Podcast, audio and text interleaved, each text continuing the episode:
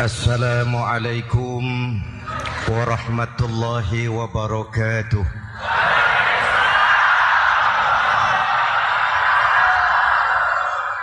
الحمد لله الذي جعل رمضان شهر الصيام للمؤمنين. والصلاة والسلام على أشرف المرسلين سيدنا محمد wa ala alihi wa sahbihi ajmain. Amma ba'du.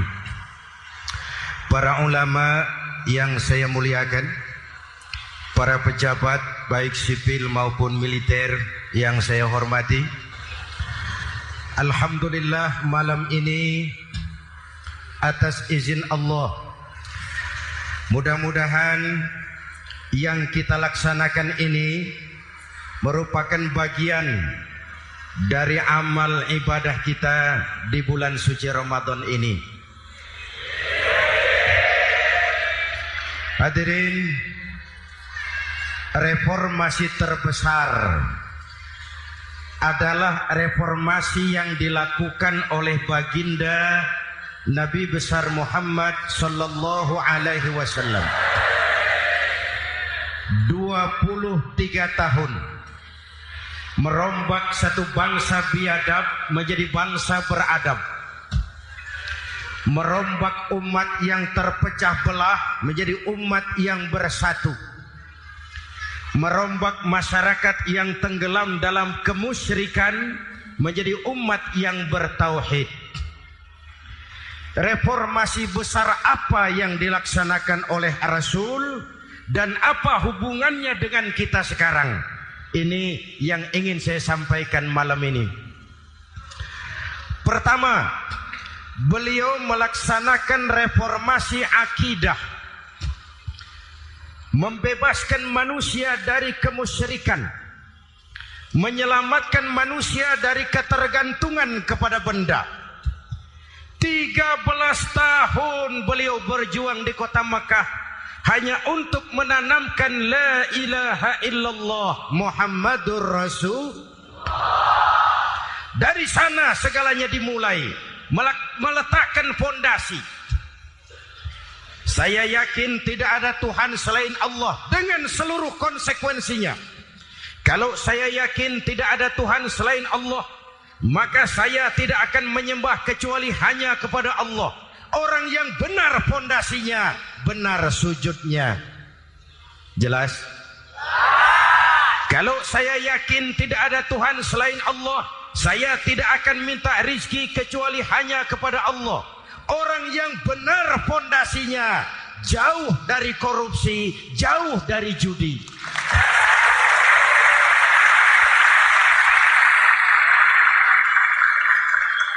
Kalau saya yakin tidak ada Tuhan selain Allah, saya tidak akan menggantungkan hidup kecuali hanya kepada Allah. Saya tidak akan melarikan persoalan kecuali hanya kepada Allah. Saya tidak akan pernah takut kecuali hanya kepada Allah. Saya tidak akan minta tolong kecuali hanya kepada Allah. Inilah generator yang membangkitkan seluruh nilai-nilai amal kita. Kita puasa, kita sujud, kita jihad, itu kan karena nilai iman. Betul? Imannya tidak kelihatan, yang kelihatan gejalanya. Mic ini berbunyi karena ada strom. Percaya apa tidak? Kelihatan stromnya? Kok tahu ada strom dari mana? Dari bunyi. Ada suaranya itu, ada stromnya. Kenapa? Bunyi. Lampu menyala karena ada strom. Kipas angin berputar karena ada strom. Betul? Jadi kalau ada strom bunyi dong. Kalau ada strom lampunya nyala dong. Kalau ada strom kipas anginnya muter dong. Artinya apa? Kalau ada iman sujud dong. Kalau ada iman jihad. Sudah, dang dong, dang dong.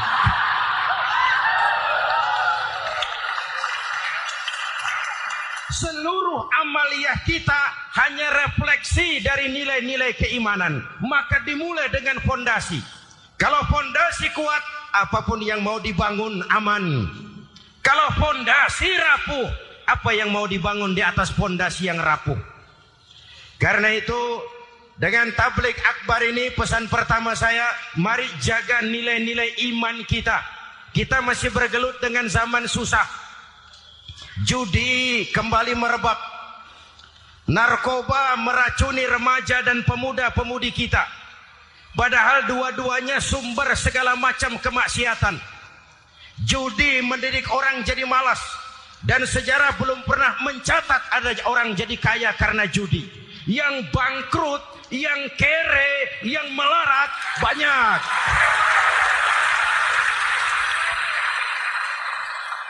Makanya saya bersyukur di sini nggak ada yang judi. Nggak ada mana saya nggak lihat di sini. Entahlah kalau di luar sini.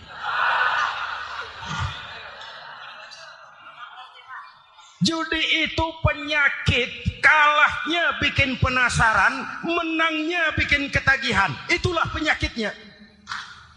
Makanya lebih baik makan singkong betulan daripada makan roti mimpi. Ayo makan singkong betulan, makan roti mimpi. Lebih baik mana? Lebih baik makan roti betulan, Mas. Maksud saya uang 45 ribu rupiah itu daripada belikan togel, daripada dibelikan pakong, daripada dibelikan macam-macam undian judi, lebih baik dibelikan beras makan sama-sama. Hadirin yang saya hormati, karena iman kita hidup, untuk iman kita berjuang, dalam iman kita ingin kembali menghadap Allah Subhanahu Dahulu pun orang-orang tua kita berjuang memerdekakan negeri tercinta ini. Apa faktor penggerak utamanya? Iman. Imanlah yang mengajarkan orang-orang tua kita. Hubbul watan minal iman. Cinta tanah air bagian daripada iman. Lah, tanah air kita kan bukan Aljazair. Tanah air kita bukan Palestina. Tanah air kita bukan Mesir. Tanah air kita Indo. Mencintai Indonesia bagian daripada iman. Yang datang menjajah kebetulan kafir. Lah ini. Bertemulah cinta tanah air dengan semangat jihad yang diajarkan agama. Lalu bangkitlah para ulama. Bangkitlah para kiai Bangkitlah para santri berjuang memerdekakan negara tercinta ini. Saya tanya lagi, orang-orang tua kita dahulu berjuang melawan penjajah senjatanya apa? Bambu runcing. Jenderal mana mau taruhan? Bambu runcing merdeka melawan tank. Bambu runcing merdeka melawan meriam. Bambu runcing merdeka melawan tentara-tentara profesional yang terlatih dengan baik. Menurut logika tidak mungkin. Menurut kebiasaan tidak bisa. Menurut rasio impossible. Entoh nyatanya kita merdeka. Lalu para pendiri Indonesia dengan jujur mencantumkan dalam mukaddimah Undang-Undang Dasar Negara kita kalimat yang berbunyi dengan berkat rahmat Allah yang maha kuasa. Ada tidak itu dalam pembukaan undang-undang dasar? Ada apa tidak? Oh, pokoknya biar belum pernah baca, ada gitu saja sudah. Ya, biar lancar urusan. Saya yakin kalimat ini bukan lipstick, not decoration only. Kalimat ini pengakuan moral, pengakuan batin yang sangat jujur dari para pendiri Indonesia bahwa Allah campur tangan dalam proses kemerdekaan. Kalau tidak, nggak ada ceritanya bambu runcing merdeka melawan tank.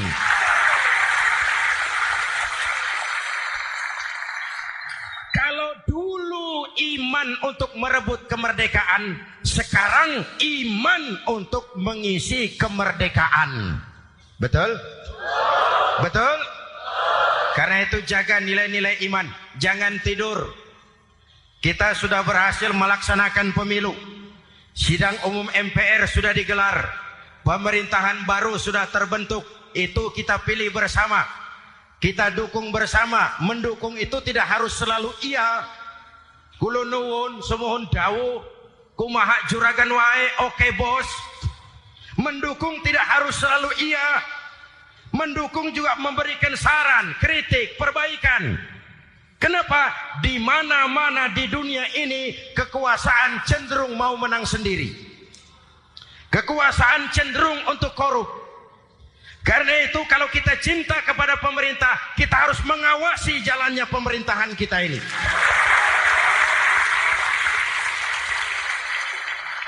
Pengalaman ketika Orde Baru berdiri, kita percaya, kita serahkan penuh, lalu kita tidur. Akhirnya kita jadi susah sendiri. Betul? Umat Islam tidak boleh jatuh dua kali di tempat yang sama. Hari ini lewat sini jatuh wajar, belum tahu barangkali. Besok lewat sini lagi jatuh lagi, goblok tenan. Masa jatuh dua kali di tempat yang sama itu bagaimana? Hadirin yang saya hormati, nilai-nilai iman, intan paling mahal, mutiara paling berharga, tidak lain nilai iman. Imanlah yang menyebabkan kita gembira menyambut datangnya Ramadan. Menyingsingkan lengan baju, menghamparkan sajadah, melakukan pendekatan yang intens kepada Allah. Kenapa? Kita mengerti nilai Ramadan. Tempo hari saya berikan contoh.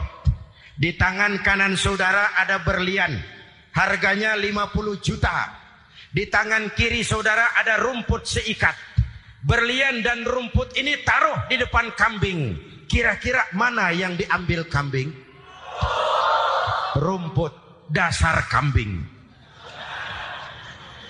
Kambing tidak ngerti nilai berlian. Padahal kalau kambing sedikit mau pakai otak. Kalau berlian yang saya ambil kata kambing, Lalu saya bawa ke pasar. Kemudian saya jual. Harganya 30 juta. Lalu dibelikan rumput. Uh, dapat rumput sekabupaten. Tapi kambing tidak ngerti nilai berlian. Yang kambing tahu cuma rumput. Kenapa? Hidup kambing cuma melayani perut.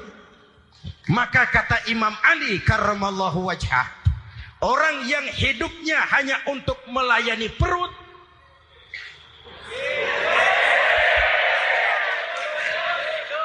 Saudara yang ngomong ya. Tanggung jawab. Saya kan cuma mulai, kenapa diterusin?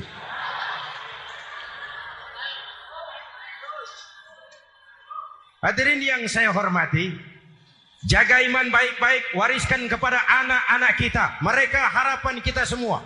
Mereka masa depan Indonesia akan bagaimana Republik Indonesia bahkan akan bagaimana Islam di Republik Indonesia. 20, 30, 40 tahun yang akan datang anak-anak kitalah jawabannya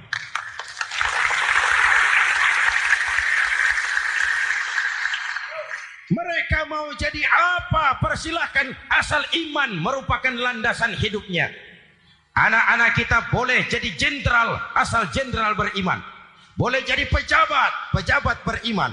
Jadi pengusaha, pengusaha beriman. Kalau iman landasannya aman. Jadi pengusaha, pengusaha beriman. Insya Allah timbangannya tidak curang. Ekonomi lancar, masyarakat tenang.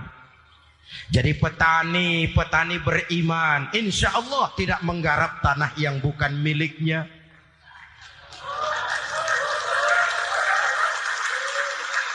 Jadi pejabat, pejabat beriman. Insya Allah korupsinya sedikit.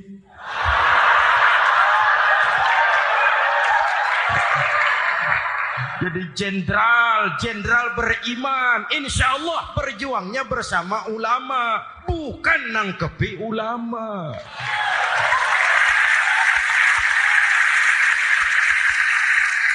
Jadi teknokrat, teknokrat beriman. Jadi pengusaha, pengusaha beriman.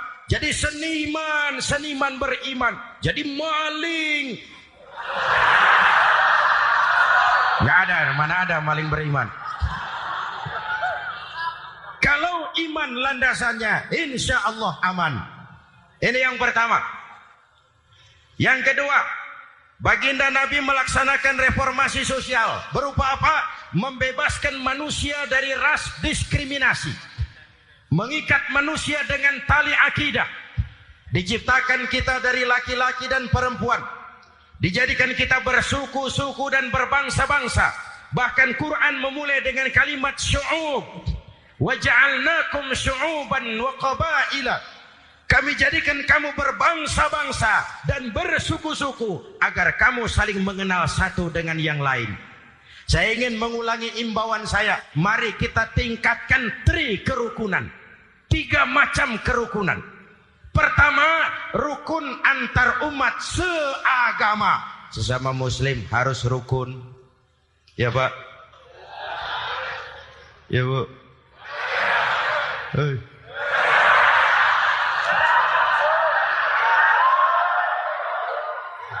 Malam ini saya tidak merasa sebagai tamu di sini.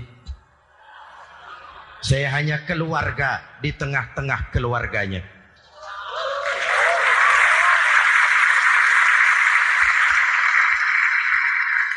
Sepanjang Jawa kah saya, ke Sumatera kah saya, ke Kalimantan saya, ke Sulawesi saya, ke Irian Jaya saya, ke mana saja saya pergi, di mana saja saya berada, saya hanya keluarga di tengah keluarganya. Sebagai muslim kita terikat akidah. Sebagai bangsa kita punya komitmen. Kita ingin bersatu nusa, satu bangsa, satu inilah kita. Hadirin yang saya hormati. Rukun antar umat seagama. Hura-hura pemilu sudah lewat ekses-eksesnya harus kita hilangkan. Boleh jadi kemarin-kemarin karena berbeda kaos sama teman gak teguran. Yang sudah-sudah, yang penting sekarang ke depan. Sudah capek kita rakyat diobok-obok. Sudah datang saatnya kita meluruskan soft, merapatkan barisan, menggalang semangat kebersamaan. Rukun antar umat seagama. Begitulah malam ini saya hadir di tengah keluarga sendiri. Yang mengikat kita apa? Akidah. Di masjid kita ditemukan dan inilah simbol kehidupan umat. Tadi kita sholat isya dan taraweh di sini menghadap ke arah yang sama, menyembah Allah Tuhan yang sama, melakukan gerak yang sama, membaca bacaan yang sama dengan bahasa yang sama, Betul?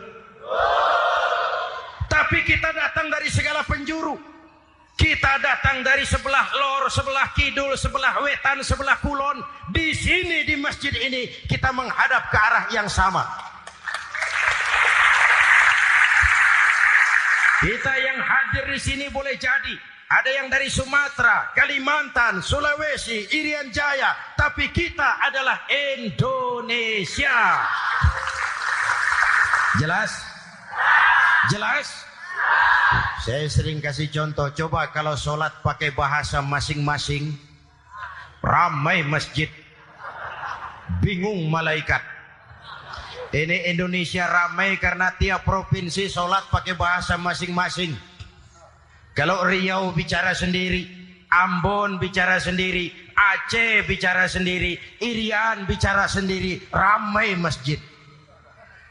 Jelas? Jelas? Yang imam pakai bahasa Indonesia, takbir. Tuhan yang maha besar. Uh, gagah sekali. Bingung malaikat. Kembali kita kalau sholat pakai bahasa masing-masing. Betapa ramainya masjid. Itu cermin dari bangsa yang tidak bisa menjaga kesatuan dan persatuan.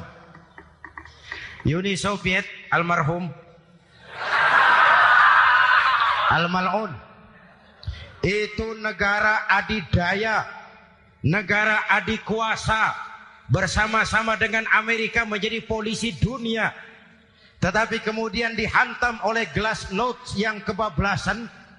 Gorbachev terpental, Soviet pecah jadi negara kecil berkeping-keping. mimpi mengembalikan Soviet seperti dulu. Begitulah kalau kita biarkan benih-benih disintegrasi ini terus berkembang. Tidak ada lem perekat. Maka kita akan pecah berkeping-keping. Dan kita akan jadi satu bangsa yang kecil. Oleh karena itu, yang pertama, jaga kerukunan antar umat seagama. Berbeda pendapat boleh, berpecah belah jangan. Berbeda partai, oke. Okay. Tapi berbeda dalam wawasan bernegara, jangan. Jujur saja, saya kemarin musim pemilu itu sudah agak pesimis melihat batin saya menjerit. Ya Allah, kenapa umat jadi begini? Kenapa umat harus terkotak-kotak? Terlalu banyak partai-partai Islam waktu itu. 20 lebih. Begitu sidang umum MPR berjalan, saya melihat mulai melihat titik optimisme. Ada yang mengkristal di mana orang tidak lagi melihat partainya tetapi melihat nilai-nilai imannya. Itulah yang memang utama buat kita.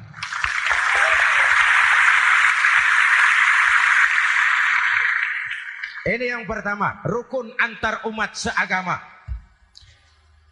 Yang kedua, rukun antar umat beragama.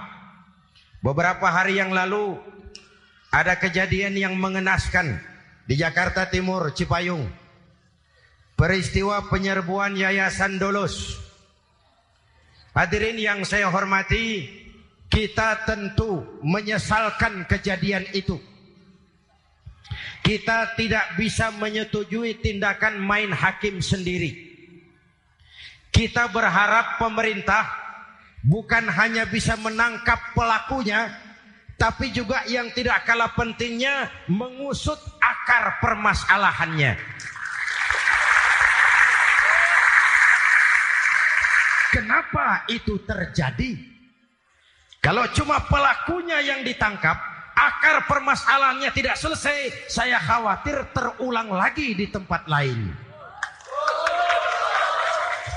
Inilah yang terpenting menjaga kerukunan antar umat beragama, saling menghormati, saling menghargai. Jangan melakukan kamuflase. Jangan melakukan tindakan-tindakan yang rawan dan peka. Misalnya umat Islam membangun masjid di tengah perkampungan orang Kristen. Padahal tidak ada Islamnya di situ itu bisa menimbulkan kerawanan atau sebaliknya membangun gereja di tengah perkampungan umat Islam yang tidak ada Kristennya di situ. Atau sebaliknya, mereknya kegiatan sosial, mereknya kegiatan kemanusiaan, tapi isinya penyebaran agama kepada orang yang sudah beragama. Itu pun bisa menimbulkan kerawanan. Jelas? Maka yang besar jangan mau menang sendiri. Yang kecil harus tahu diri. Jelas? Mari saling menghormati, mari saling menghargai dalam batas lakum denukum. Menangkap pelakunya penting, mengukut ak mengusut akar permasalahannya itu pun tidak kurang pentingnya. Hadirin yang saya hormati, Islam agama toleran, baik dari prinsip ajarannya maupun dari sikap umatnya. Islam agama yang rahmatan lil kita punya kewajiban untuk membuktikan bahwa Islam bukan merupakan ancaman. Islam adalah alternatif. Islam adalah solusi. Islam bukan ancaman. Yang hadir di sini bukan perusuh, bukan umat biang kerok. Ini umat yang cinta damai.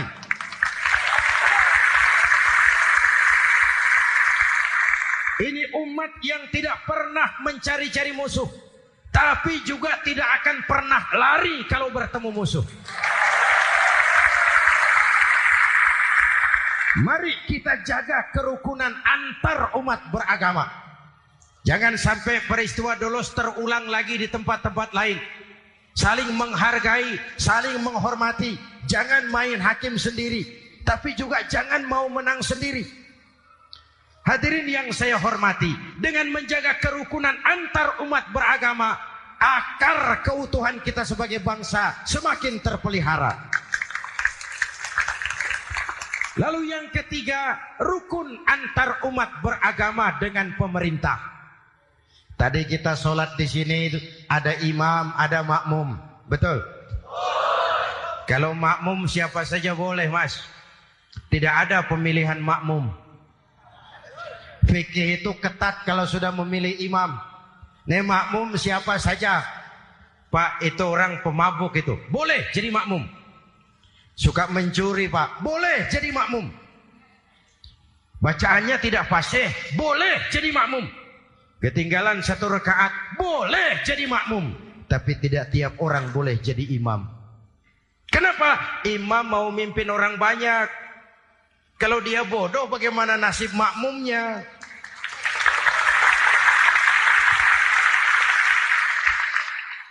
Ada karikatur di Medan pernah kejadian anak kecil disuruh sholat sama ibunya. Nak, sholat kau. Ah, aku tak pandai sholat mak. Si ucok rupanya ini. Kata ibunya, sudahlah, kau ikuti saja bapakmu tuh. Apa yang bapak mau kerjakan, kau ikuti sajalah. Jadi lama, kalau ikut saja bisa laku. Berangkatlah anak ini kan. Sholat di belakang bapaknya. Jadi makmum. Sholat di balai bambu. Tidak pakai tikar. Bangun sujud, hidung bapaknya terjepit bambu. Karena sakit dan kaget, refleks bapak ini teriak. Aduh. Anak di belakang ingat pesan maknya. Ikuti saja bapakmu. Si anak ini malah pakai irama. Aduh.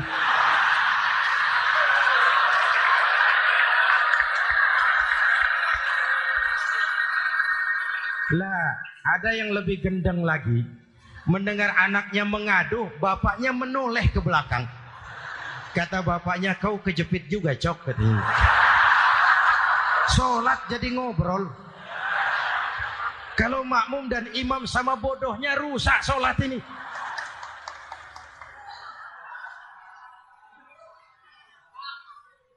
Hadirin yang saya hormati. Rukun antar umat beragama dengan pemerintah. Pemerintah yang legitimate. Yang dihasilkan lewat proses demokrasi. Benarnya kita dukung. Salahnya kita tegur, kita kritik, kita perbaiki, kita berikan saran-saran yang baik. Sekali lagi, jangan tidur. Sudah lewat masanya. Kemarin-kemarin kita menghadapi satu masa yang penuh krusial. Sudah datang saatnya kita bersama-sama bahu-membahu mengatasi kesulitan besar yang tengah kita hadapi sekarang ini. Dengan tiga kerukunan ini, insya Allah keutuhan kita sebagai bangsa akan lebih terpelihara.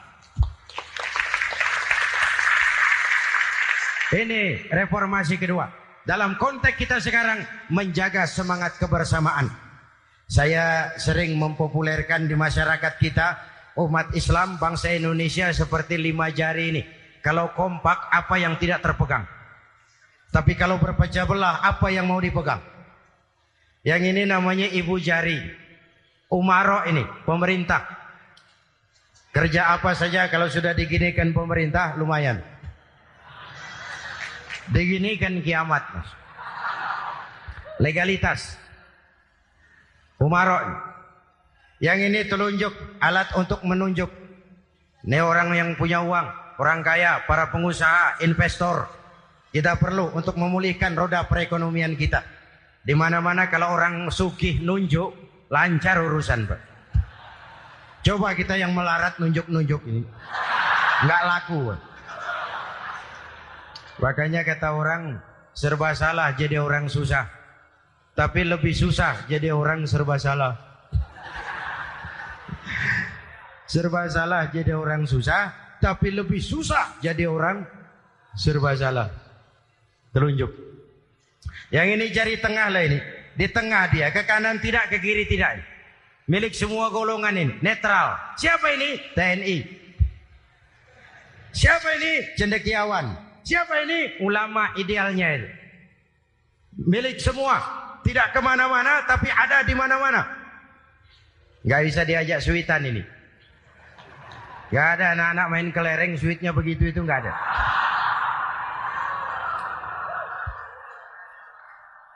Ini jari manis. Remaja, pemuda, masa muda, masa yang paling manis. Semua harapan milik pemuda. Belum pernah saya dengar ada orang pidato para kakek-kakek harapan bangsa belum pernah. Mesti kalau sudah harapan umat, pemuda, harapan negara, pemuda, harapan agama, pemuda, harapan bangsa, pemuda, harapan pemudi. Jari manis. Yang ini kelingking, jari paling kecil ini. Ini kaum wanita ini. Perempuan. Kecil tapi mantap. Masya Allah. Ini ibu jari ini besar ini. Sweet ketemu kelingking. Kalah ibu jari ini. Di mana-mana kekuasaan sering kalah sama perempuan. Siapa yang mendorong-dorong Nabi Adam memetik pohon buah khuldi? Kelingking. Kelingking. Kelingking. Julius Kaisar tunduk kepada Cleopatra. Siapa Cleopatra? Kelingking. Napoleon, singa daratan Eropa, the lion of Europe. Luas kekuasaannya, hebat tentaranya, bertekuk lutut di bawah kaki Margaret Josephine. Kelingking. Hadirin yang saya hormati, kalau lima pilar ini bersatu, ringan sama dijinjing, berat sama dipikul, kita akan jadi satu bangsa yang kuat. Jelas? Jelas? Dengan Ramadan, dengan tablik akbar malam ini, mari kita jaga semangat kebersamaan. Saya selalu mengingatkan sekarang lebih banyak tukang kompor daripada tukang lem. Lebih banyak tukang kompor daripada tukang lem. Hangati sana, sulut sini, bakar sana, panasi sini. Terbakar kita, dia lari tepuk tangan. Dan kita yang rugi. Jelas? Jelas? Ini hal yang kedua. Reformasi sosial mengikat manusia dengan tali akidah. Mempersaudarakan manusia. Dari mana pun orang datang. Apa pun warna kulitnya. Dari suku apa pun ia dilahirkan. Kalau akidahnya sama, itulah saudara kita.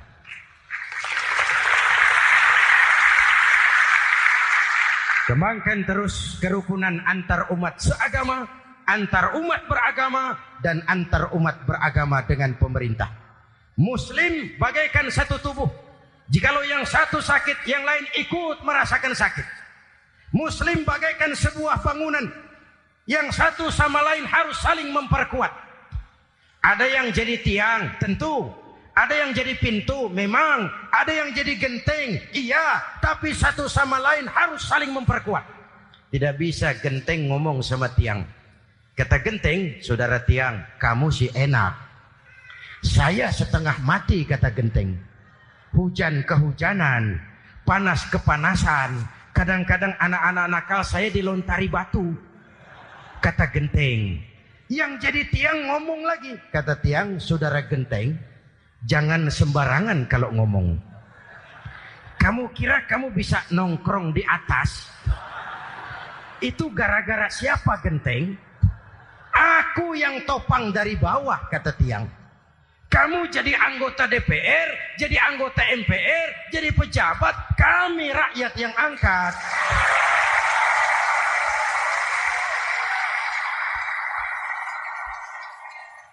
Jangan waktu di bawah rajin ngamalkan ayat kursi, dapat kursi lupa sama ayat.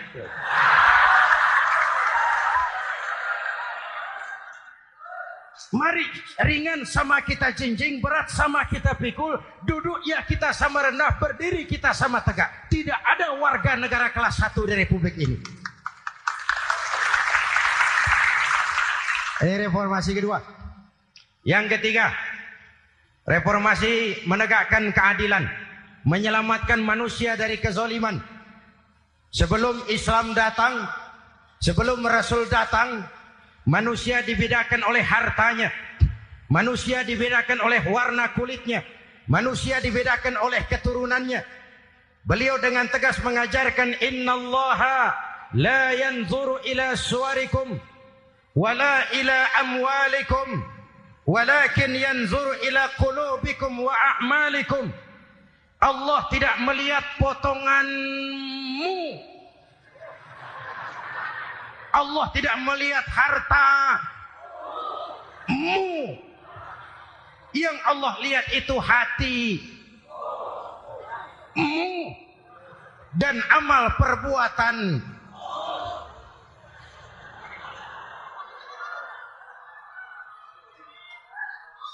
Perjuangan menegakkan keadilan. Hadirin yang saya hormati.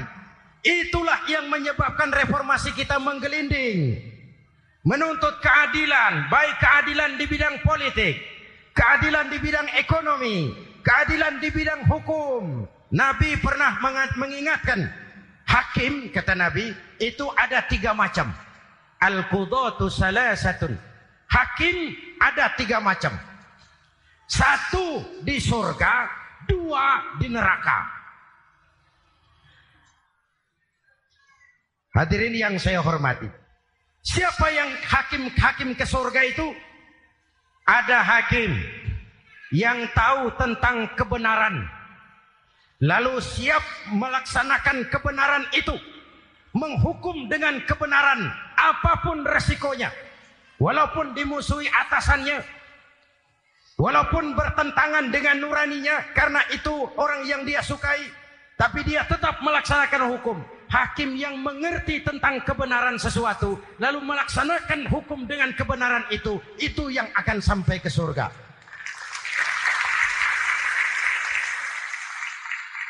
Yang kedua ada hakim tahu tentang kebenaran tapi tidak mampu melaksanakan hukum dengan kebenaran itu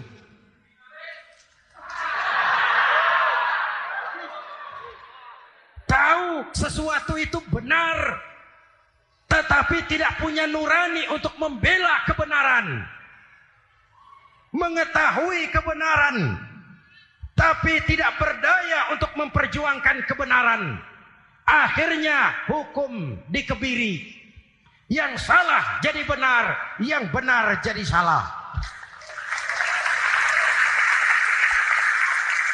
Itulah realita yang kita rasakan selama ini yang baca Quran dengan suara merdu uh, dapat piala. Yang mengamalkan Quran dengan konsekuen dapat penjara. Yang berteriak-teriak menegakkan keadilan dianggap aneh. Yang korupsi habis-habisan hidup terhormat.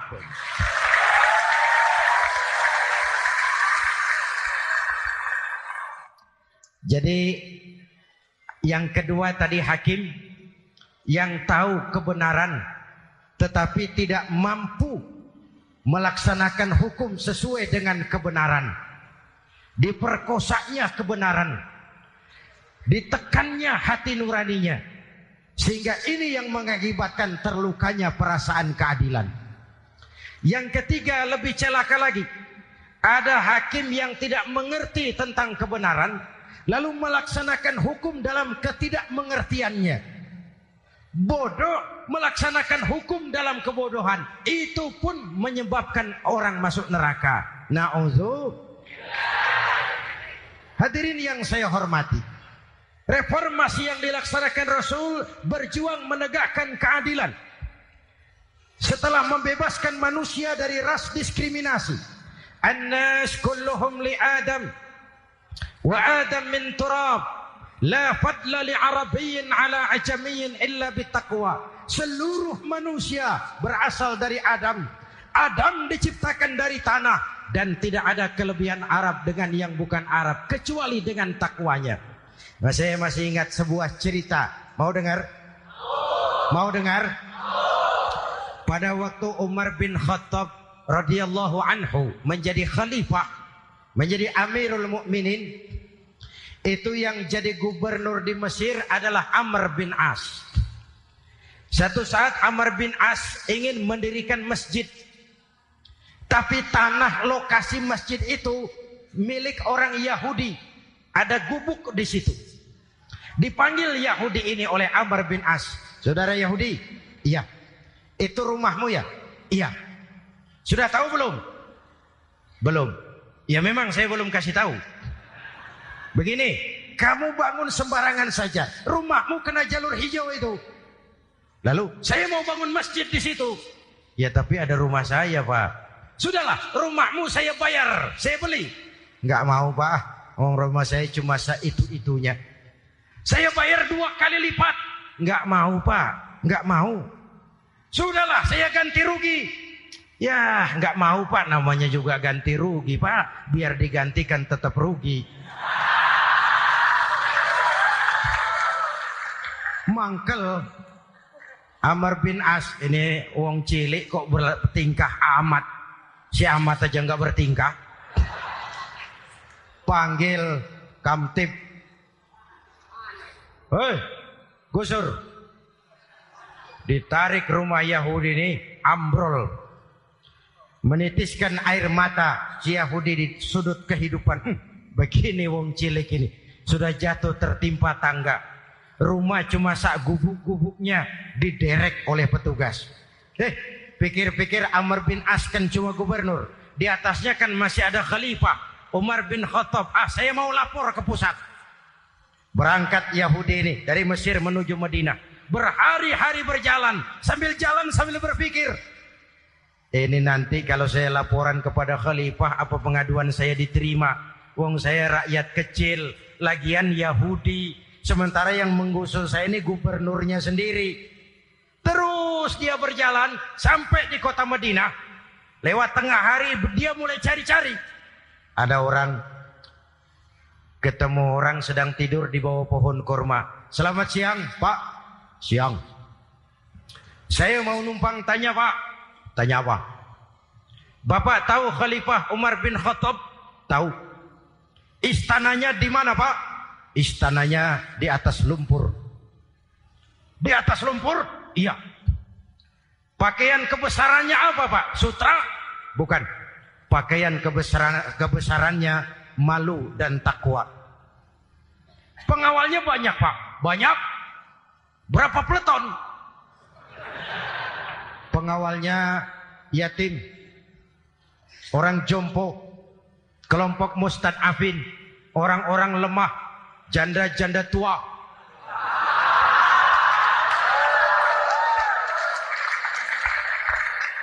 Itu pengawalnya. Pakaian kebesarannya malu dan takwa. Pengawalnya orang-orang lemah tidak berdaya. Kok begitu Pak? Begitulah Umar bin Khattab. Orangnya sekarang di mana Pak? Di depan kamu. Jadi Bapak? Iya. Bapak? Iya.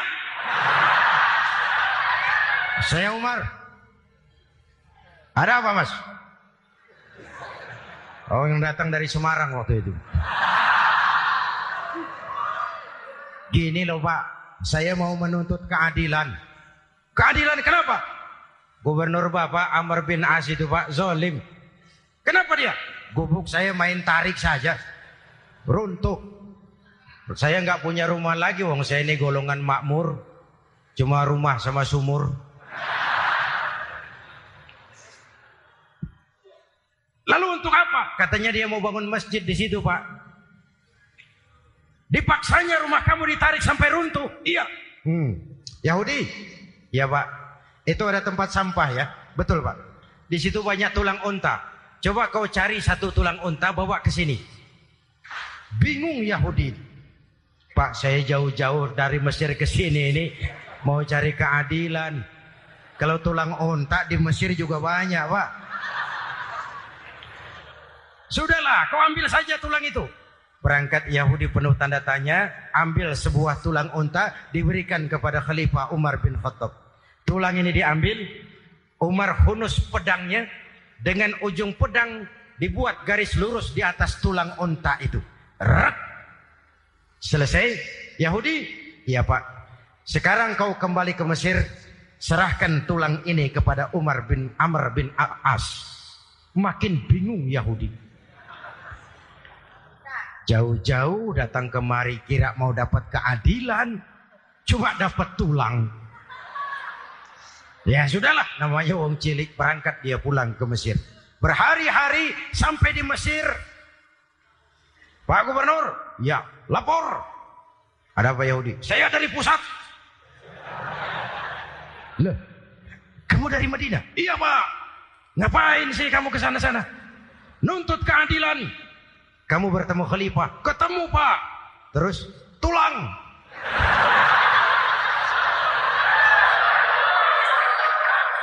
Ini loh pak. Salam dari beliau. Tulang. Apa maksudnya? Aku nggak ngerti lah itu pak. Yes, go rene, go rene. Diambil tulang itu. Amr bin As melihat ada garis lurus dengan ujung pedang. Gemetar badannya keringat bercucuran. Kepala proyek dipanggil. Mas, mas, mas. Ini proyek masjid batal. Gubuk Yahudi dirikan lagi.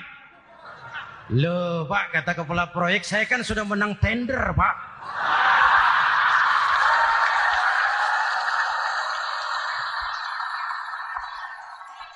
Wes, nggak ada urusan. Sampean mau menang mau kalah tender, proyek batal. Itu gubuknya Yahudi dirikan lagi. Yahudi makin bingung. Ada gubernur dapat tulang gemeter. Bagum. Ya. Sebenarnya apa yang terjadi? Apa-apa? Kamu sedikit-sedikit main pusat, main pusat. Bu, yang ngomong dulu toh.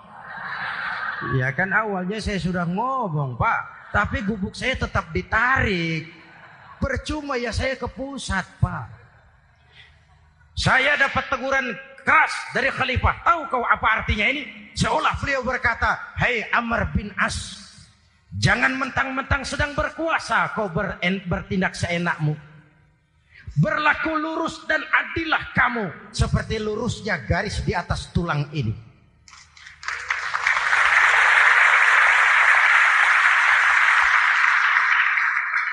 kau tidak lurus, kalau kau tidak berlaku adil, aku yang akan meluruskanmu dengan pedangku.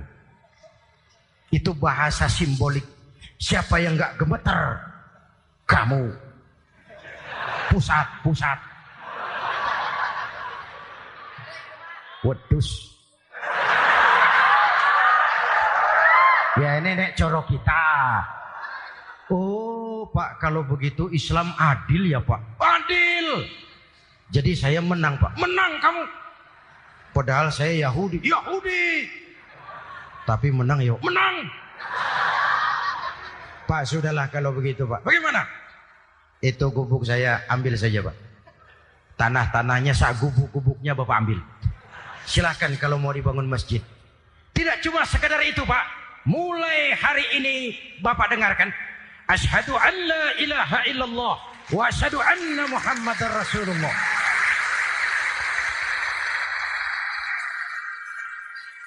Yahudi bisa menang perkara menghadapi gubernur. Uh, kalau ini terjadi di Indonesia,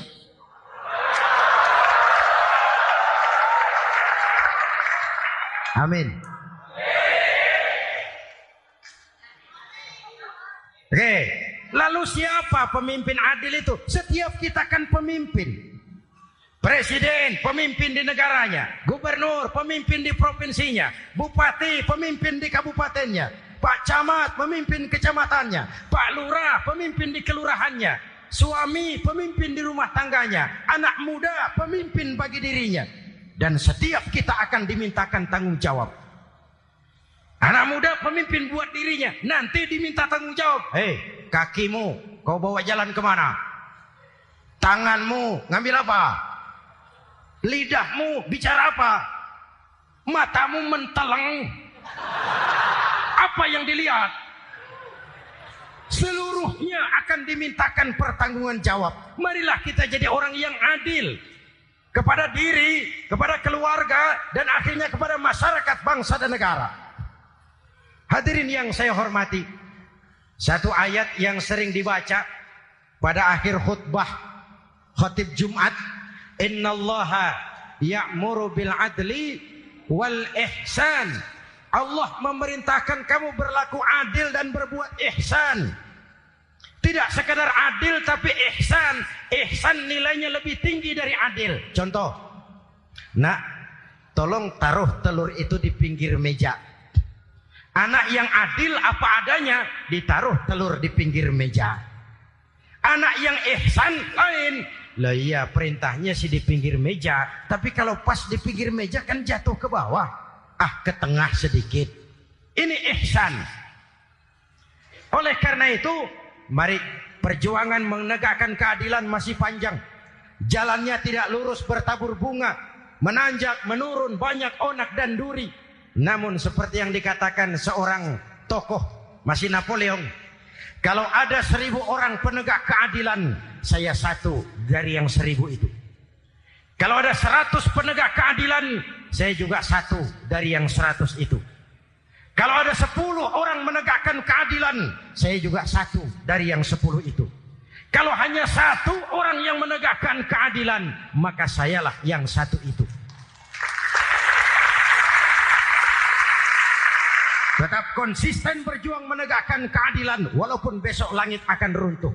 Walaupun besok akan kiamat, keadilan tetap harus ditegakkan. Oke, ini reformasi yang ketiga menegakkan keadilan, mengayomi masyarakat dengan hukum yang tegas. Dan Rasul menjadi contoh ini yang hebat.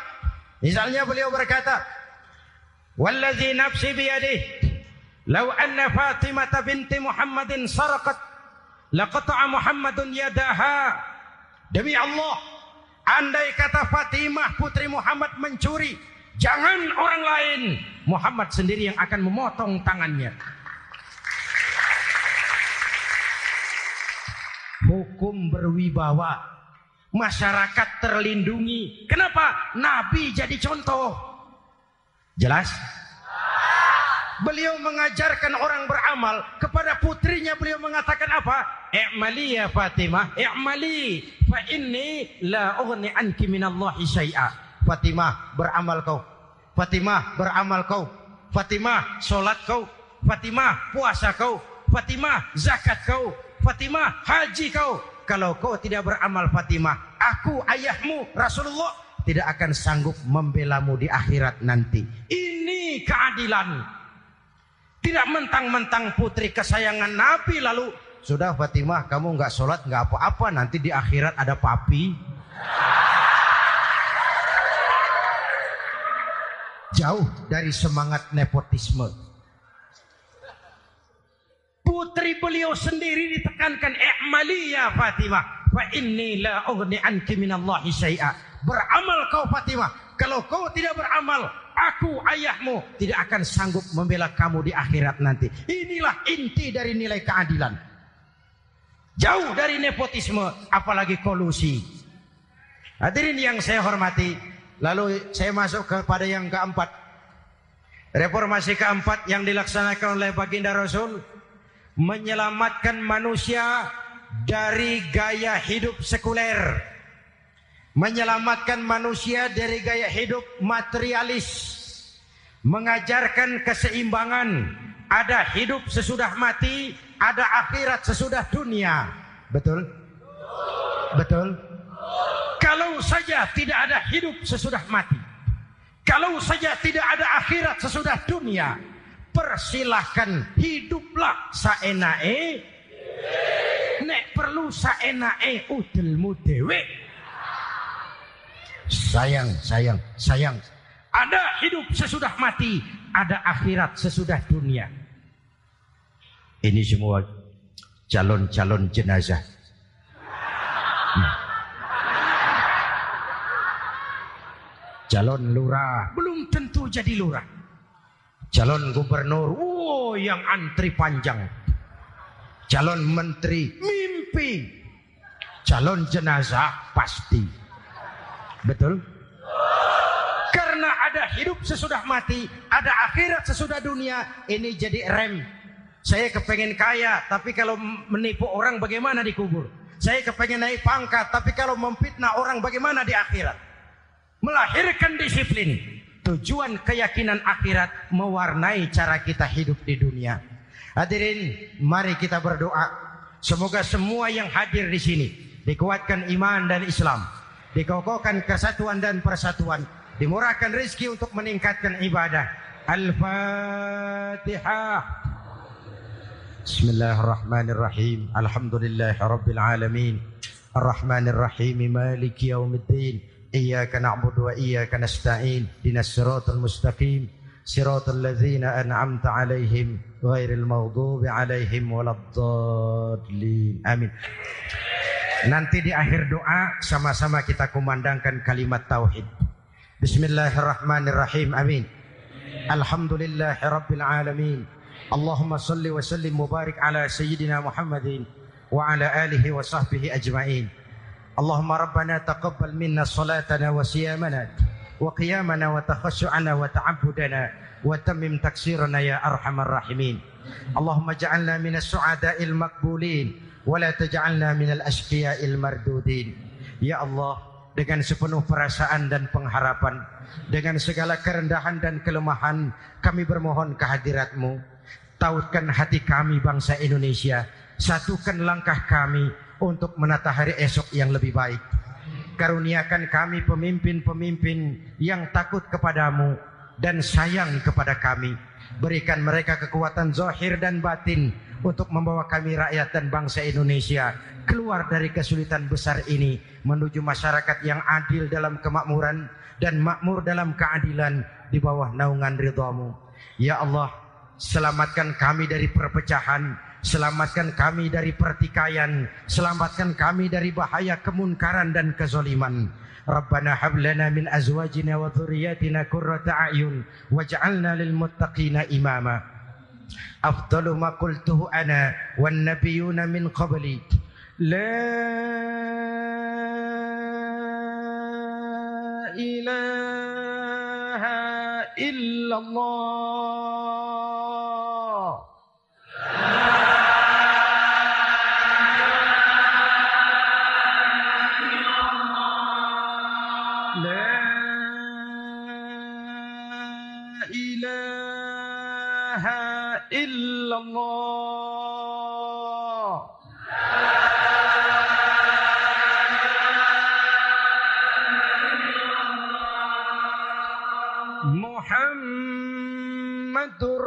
Rasulullah